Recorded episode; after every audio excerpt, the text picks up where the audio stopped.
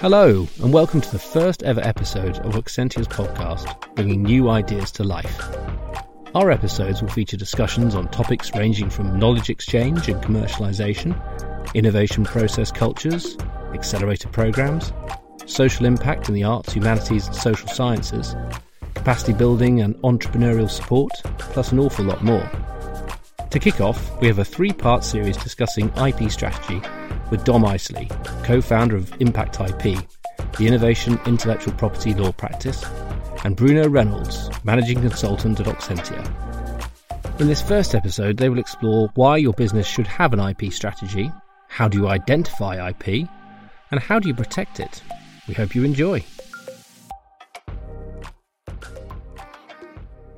Why should a company have an IP strategy? Well, I think you've hit the, the nail on the head already, uh, Bruno, by saying it's the word why, isn't it? So, all, all companies generate IP all the time, especially in our sort of in our space, um, but they don't necessarily always think about what they're going to do with it. Um, why are they developing IP? What's the the end game? Uh, what's the commercial strategy of the company? And the IP should support that. So all companies generate IP, but it's finding the best ways to protect individual bits of IP um, as the process sort of develops in the company and the products and services that it sells develops. Sure. So there must be some sort of internal process then that companies have in order to identify um, bits of IP that are valuable and worth protecting. Yeah. And, and, and presumably the majority of IP that shouldn't necessarily require spending money on to protect. Yeah, exactly right. So I think there are some basics, you know, uh, uh, overall, which would be, you know, keep everything as secret as possible yeah. for as long as possible. Um, you know, record your know-how, train your staff, think yeah. about when's the right time to file patents, um, uh, and various other things like that but don't get sucked into thinking that IP is just patents. You know, there's a there's a whole world yeah. of other IP out there, and most of the high value com- most of the vi- high value IP that a company generates will probably never be patented. And so, sure. it's about realizing that value. Sure. You said you meant you mentioned just then um, staff training as yeah. well. Yeah. Um, is this um, this is something that you think is quite important then for most companies to do so that they, they understand where potentially valuable IP is coming from um, and how it's treated by the company. Yeah. Is this something also that you think is important for like staff contracts so that they understand um, different forms of IP, like know-how and trade secrets, and, and how the company yeah deals with those?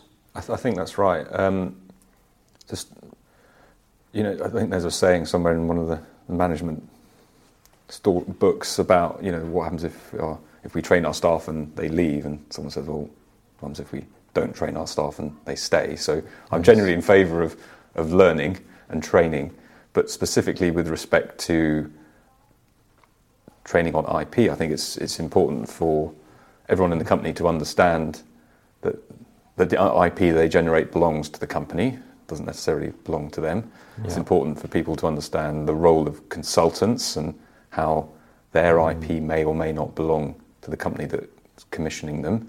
Um, I think it's important for people to understand the role of confidentiality in their work and what they can take as their experience and what they can't take as the confidential information of their yeah. current employer to their next employment, and how when they join the company they shouldn't bring IP from their previous employer in because you don't want yeah. to.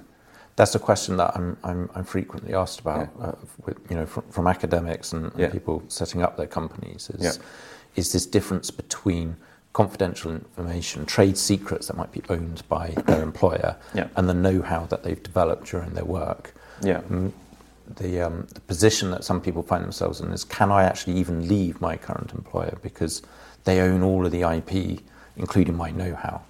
Yeah. Um, which of course isn't isn't true. People can move from one company to course, another yeah.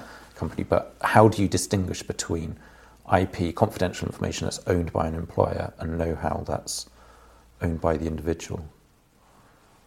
I, th- I think so. The, the, the, first thing is that any any IP, including know-how, that's mm. confidential. Well, any IP that you generate during the course of your employment belongs to your employer. That's just the rule. Of, the rule yeah. of the land. it's um, it's also written into your employment contract, but actually it's in the statute, the UK statute book as well. Um, what people, I'm, I'm not an HR lawyer, but what people can take with them is their experience. Yeah. And you know there might be restrictive covenants about who they can work for, but that's kind of separate. What they can bring is their experience, yeah.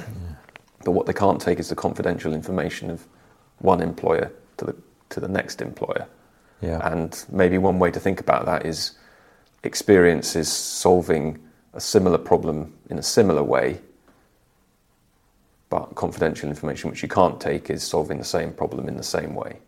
Sure. And I think a lot of people have sort of common sense about that. You can't just walk into a competitor and say, "Oh, my previous company used to do exactly like this." You know, people, yeah. people, people know.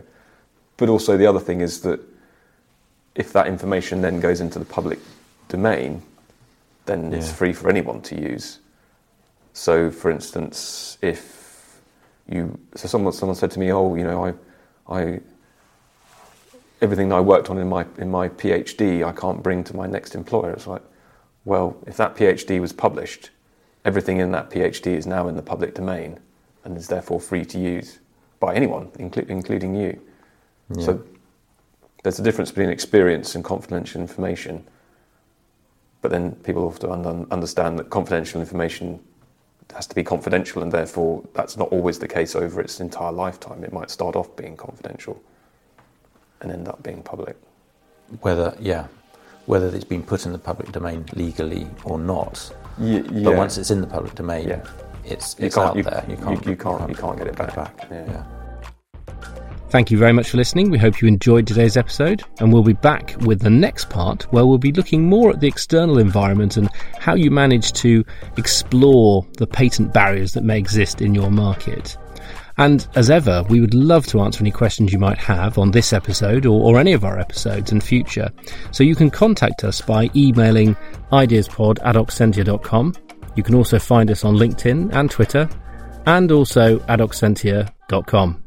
Thanks very much. Bye for now.